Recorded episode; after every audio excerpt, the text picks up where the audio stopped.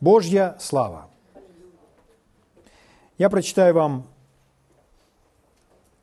из Евангелия от Иоанна, 14 глава, 21 стих.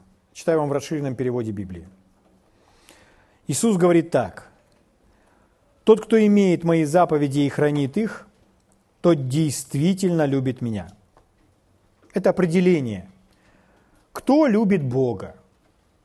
Бога любит тот, кто имеет заповеди Господа Иисуса и хранит их. Аминь.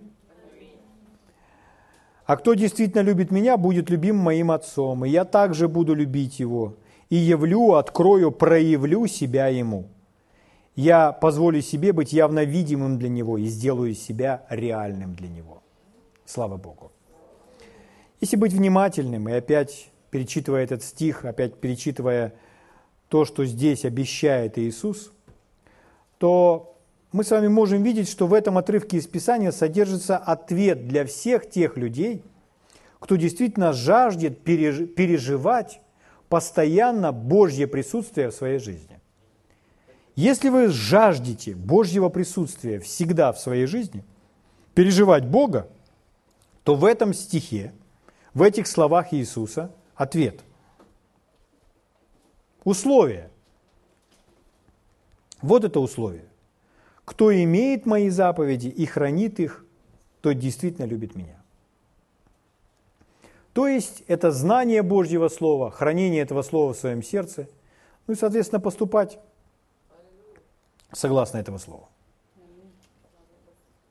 М? Слава Богу.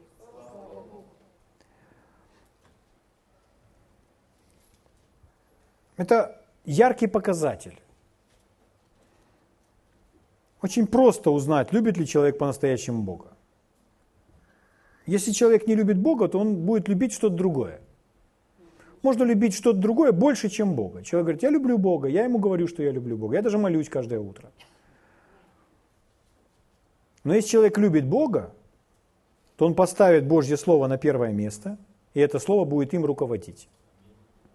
Он будет подчинять свои эмоции, свои мысли этому Божьему Слову. Аминь. А иногда человек больше любит себя, чем Бога.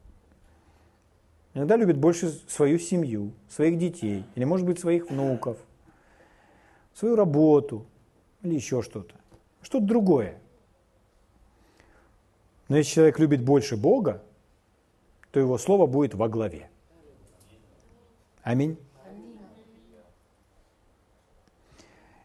Если для человека, если для вас Бог нереален, как сказано в этом стихе, то разберитесь. Возможно, вы что-то поставили выше Бога. Потому что если вы исправите, если вы поставите Бога на первое место, если вы будете иметь Его заповеди в своем сердце и хранить их там – то Бог станет для вас реальным, это обещает Иисус. Поэтому, если Бог для меня нереален, нужно разобраться. Возможно, я что-то другое поставил раньше Бога. Может быть, действительно моя семья, мои дети, может, мои родители управляют мной больше, чем Бог. Бог должен быть на первом месте. В сердце человека – мы читали с вами другое место Писания, где Иисус сказал, если будешь веровать, увидишь славу Божью. То же самое. Верить – это услышал Божье Слово, поступил согласно Божьего Слова, и что будет? Будет проявление Бога. Мы переживем, что Бог проявится. В том случае, когда Он им сказал, увидишь славу Божью, вы помните, что это было у гроба Лазаря. И увидели ли они впоследствии Божью славу? Увидели. В чем она была проявлена? В том, что Лазарь воскрес из мертвых. Раз они увидели Божью славу, значит, они выполнили то, что сказал Иисус. То есть они поверили. Он сказал, если будешь веровать, увидишь славу Божью. Значит, они поверили. Как мы можем узнать, что они поверили? А мы видим. Они отодвинули камень. Он им сказал, отодвигайте камень. И что они сделали? Они послушались Его. Если мы руководствуемся Словом Божьим, тем, что говорит Бог, поступаем согласно этого, это вера. Вера, она начинает действовать. Если вера не действует, такая вера называется в Библии мертвой. Вера, не подтверждающаяся делами, мертвая вера. Эти люди, они начали действовать на основании того, что сказал Иисус. Аминь. Аминь. И что в результате? Лазарь воскрес. Лазарь воскрес и был полностью исцелен. Потому что если бы он не был исцелен, то на следующий день бы опять умер. Поэтому он воскрес, и он был полностью исцелен, чтобы жить. Слава Богу!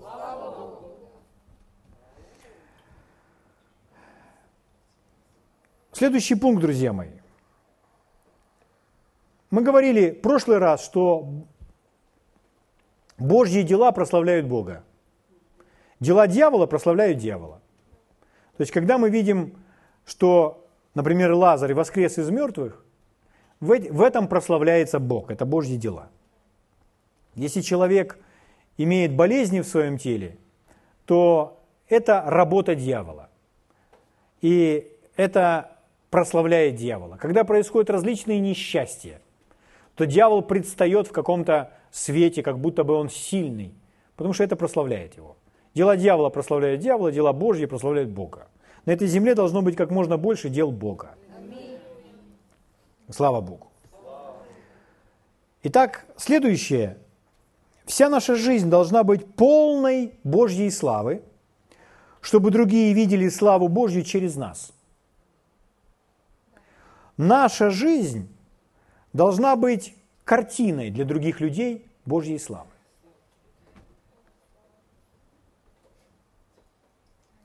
Откройте вместе со мной Евангелие от Иоанна, 15 глава. Буду читать вам с 7 стиха. Евангелие от Иоанна, 15 глава, 7 стиха. Иисус говорит так. Это слова нашего Господа Иисуса Христа. «Если прибудете во мне, и слова мои в вас прибудут, то чего не пожелаете, просите, и будет вам». А дальше он говорит, тем прославится Отец мой. Мы сразу же задаем вопрос, чем тем? Дальше он дает объяснение. Если вы принесете много плода и будете моими учениками. Если мы с вами приносим плод, если мы принесем много плода, то Иисус говорит, этим прославится Отец мой Небесный. Что это за плоды такие? Это проявление Божьей жизни. Это когда Божья природа проявляется через нас. Когда мы получаем ответы на свои молитвы. Когда мы получаем ответ на свою веру. Когда Бог проявляется через нас. Это все плоды. Божья жизнь через нас приносит плоды. И этим прославляется Бог. Слава Богу!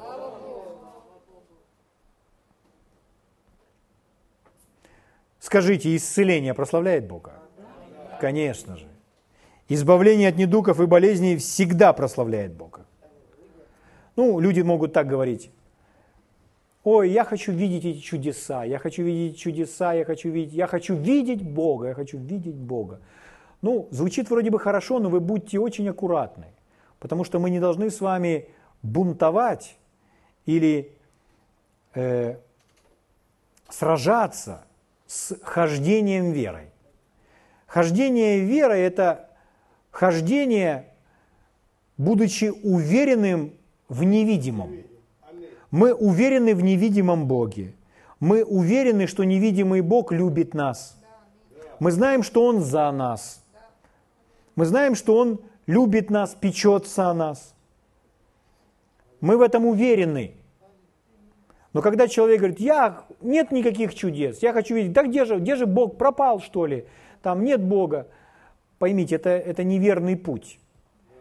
Верный путь – это путь поверить Богу в Его Слово и иметь уверенность, что Бог со мной, уверенность в Его словах, которые Он пообещал нам. Аминь. Слава Богу. Помните пример Авраама? Авраам был Послание к Римлянам 4 главе написано. Написано, что Авраам не изнемог в вере. Не изнемог, не, не, не ослабел в вере. Он не помышлял, что тело его почти столетнего уже мертвело, и утроба Сарина в омертвении. Он не поколебался в обетовании Божьим неверием. То есть вначале не было проявления Бога в его жизни. Ему вначале нужно было поверить. Он был уверен в невидимом, он был уверен в Божьих обетованиях. И он не, колебался. Сегодня одно, утром в хорошем настроении, а вечером уже паник. Нет. Авраам воздавал славу Богу с утра до вечера, неизменно. Аминь. Почему так? Понимаете, вера, она продолжает ожидать, продолжает ожидать перемены, продолжает ожидать лучшего. Это когда врач приходит и говорит вам, извините, если, если врач сообщает вам неутешительный диагноз и говорит, ничего не выйдет, не получится, Аврааму, например, что мог, представьте, что Авраам в то время пришел к врачу. Столетний Авраам приходит к врачу и говорит, у меня нет ребенка. Он на него смотрит и... Сколько вашей жене? 90. Жена пусть даже не приходит. Я знаю результат. И врач говорит, один специалист, другой специалист, потом в областной клинике, в республиканской, в лучшей европейской, все говорят одно и то же. Поздно. Уже поздно. Уже все, вы опоздали. Усыновите. Возьмите где-то в интернате. Я должен родить. Поздно. Когда врач говорит поздно, то вера, знаете, что скажет?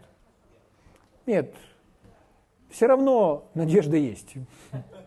У меня же есть Бог вера все равно будет ожидать, что случится нечто лучшее. И в результате Авраам в столетнем возрасте родил сына. Саре было 90. Они родили и были счастливы. Сара не умерла при родах. Она выжила. Ребенок ее радовал. И папа был счастлив. Слава Богу. Это от Бога вера будет ожидать лучшего. Если вы ничего не ожидаете, что в лучшую сторону будет меняться в вашей жизни, то на самом деле говорит, что вы оставили веру. Вы стали жить, основываясь на том, что вы видите. То есть вы живете так, как падший человек. Вот когда Адам пал, то он пал до уровня физического мира. Все, что можно потрогать и увидеть пал с того уровня, когда он жил посредством откровения. Пал от откровения до чувств. Но Господь все вернул. Слава Богу. И мы теперь с вами знаем истину не посредством чувства, мы знаем истину сердцем своим, духом. Аминь. Вы можете сказать, или кто-то, может, вы слышали, ой, я понимаю, что я ослабеваю в вере. Вот я что-то так в вере ослаб. Молитесь за меня. Ну, звучит очень духовно это все, на первый взгляд. Но, друзья мои, если человек, услышьте меня сейчас, если человек знает, что он должен делать, он же прекрасно знает, но он не, не хочет это делать, то молитва за такого человека – это напрасная трата времени. Человек должен делать то, что он знает. Если он знает, что нужно делать, и не желает, не нужно о нем молиться. Господи, открой ему еще что-то. Да нет, он должен ходить в том свете, который есть.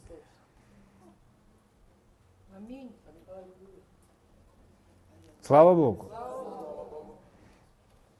Да я понимаю, что я должен измениться. Я должен измениться. Но вот ну не выходит у меня пока. Молитесь за меня. Раз понимаешь, что должен, делай то, что знаешь. Аминь.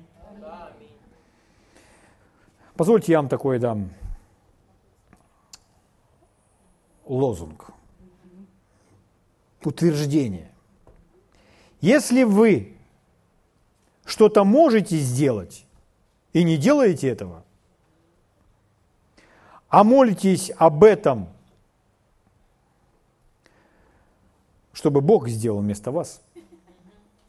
То есть вы, и вы знаете, что можете что-то сделать, но вы этого не делаете, а вы по этому поводу молитесь. Ты знаешь, что должен это? Знаю. Ты делаешь это? Пока нет. А что, я пока об этом молюсь. Это напрасная трата времени. Ну, верующие люди порой предпочитают молиться о чем-то, ну, об только молиться. Но здесь нет таких людей, я понимаю. Слава Богу.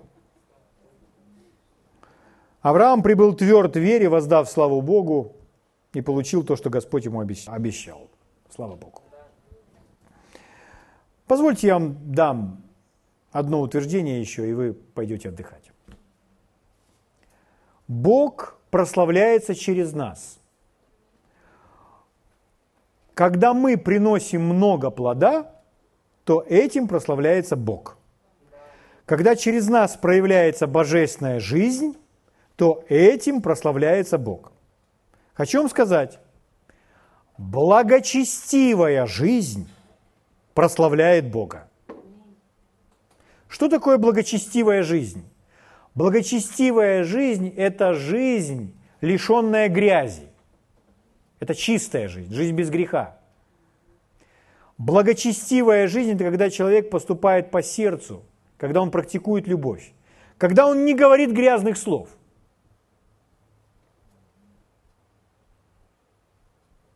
Когда он не ругается, когда он не крадет, не изменяет и так далее. Когда мы с вами читаем список для того, чтобы служитель, например, епископ или диакон, был годен э, к служению, то там есть целый список показателей, которые которым должен соответствовать этот Божий слуга, чтобы его поставить на эту службу. Епископ – это человек, который руководит, это, это пастырь, это пастырь над пасторами и так далее. Диакон – это служитель, который помогает ну, в люб, любой сфере, то есть готовый делать все, что угодно в церкви. Но это люди, которые Божьи слуги. И там качества их перечислены. И эти качества все, которые характеризуют их благочестивый образ жизни. Ну, позвольте я вам прочитаю некоторые из них. Я буду читать, например, первое послание Тимофея, 3 глава, другой перевод Библии, расширенный. Справедливое изречение и неопровержимо. Если кто с нетерпением стремится занять служение епископа, надзирателя, он желает получить действительно превосходную работу. Но епископ, надзиратель, должен не иметь никаких оснований для обвинения. Должен быть непорочен. Муж одной жены. То есть у него должна быть одна жена. Имеется в виду, у него не должно быть гарема. Вы понимаете, какое время это идет речь.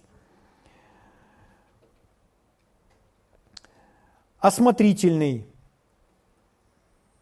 у, у, умеренный и умеющий себя контролировать. Он должен быть разумным, хорошо и достойно себя ведет, ведет упорядоченную, дисциплинированную жизнь. Что это такое? Это все благочестивая жизнь. Иногда верующие люди позволяют себе необузную жизнь. Они думают, что они могут говорить как мирские, выражаться как мирские, смотреть, на что смотрят мирские, проводить свободное время, как люди в мире. Нет. Они должны вести благочестивый образ жизни, чтобы по их поведению уже было видно, этот человек святой, этот человек в Боге. Почему? Подходя к их двери, вы не слышите, чтобы муж с женой ругались. Муж с женой не ругается никогда, ни раз в год. Никогда. Там не слышно, чтобы они повышали голос друг на друга. И знаете, что об этих людях скажут? Святые люди. Скажите, это прославляет Бога? Благочестивый образ жизни прославляет Бога. Это плоды, которые мы приносим. Вы слышите, друзья мои? Это прославляет Бога. Это проявление Божьей славы, проявление Его природы. Я перепрыгну немножко и прочитаю четвертый стих. Ну, там написано, ну давайте я прочитаю скоро. Следующее написано. Он должен быть гостеприимным, демонстрировать любовь и быть другом для верующих, особенно для незнакомых и странников. Вы слышите? Быть другом. Даже для странников, для путешественников, людей, которых мы не знаем, но они наши братья во Христе. И в сердце мы знаем, я могу, я спокойно их приютить. То есть они какие-то там шарлатаны или пришли, или мошенники. Нет, я сердцем знаю. У меня же есть внутреннее свидетельство. Слава Богу.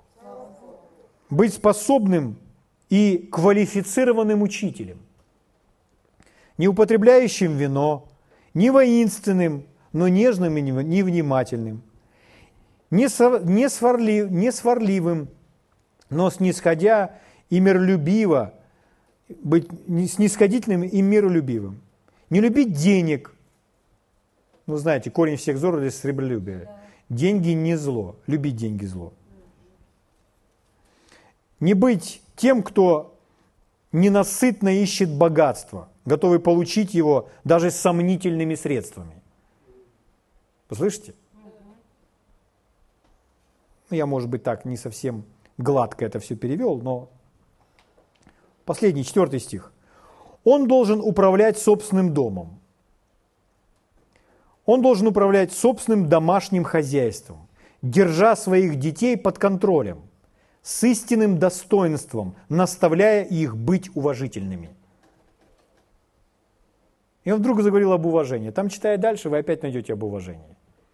Если верующий человек у него, он управляет своим домом так, что его дети научены уважению. Это когда мама что-то говорит, а ребенок говорит, хорошо, ма, или угу, и пошел и сделал. То в мире порой, ну, порой так случается, что у верующих, но это трагедия. Совсем другая картина. Сынок, иди сделай, там, дочь, иди сделай это. А что я? Скажите, это прославляет Бога? Если в нас божественная жизнь, и мы управляем своим домом, то благочестивая жизнь будет прославлять Бога. Это плоды, это проявление Его божественной жизни. Один служитель рассказывал, что однажды он был в гостях у пастора, у которого один ребенок. Один. И этот один ребенок, он маленький ребенок, но он столько привлекал к себе внимание, и он управлял, казалось, всеми взрослыми. Все взрослые делали то, что он хотел. Все на него смотрели, все были им поглощены.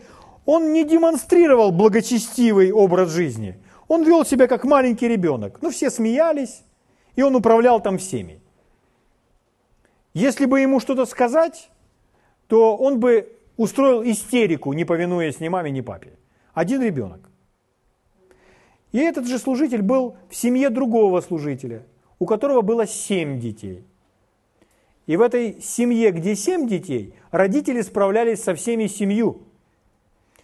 Мама шла с ними на собрание. Если они как-то так себя вели, маме достаточно было просто посмотреть и мимикой лица показать, что они делают что-то не так. И ребята сразу стихали – они сразу замолкали, повинуясь только одной мимике ее лица. Потом, когда меньшего из них спросили, скажи, о чем проповедовал сегодня проповедник в присутствии проповедника, то меньший начал пересказывать проповедь того проповедника. Так что проповедник, который слушал свою проповедь из уст этого ребенка, был благословлен тем, насколько ребенок много воспринял истины. Потому что он сидел, внимательно слушал.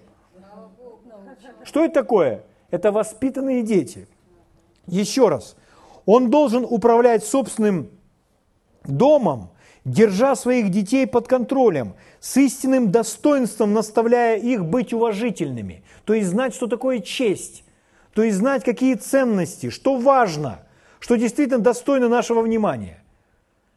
Поймите, такой образ жизни для мира является яркой лакмусовой бумажкой. Это то, что их привлекает. Как вам это удается? Это слава Божья. Слава Богу. Аминь.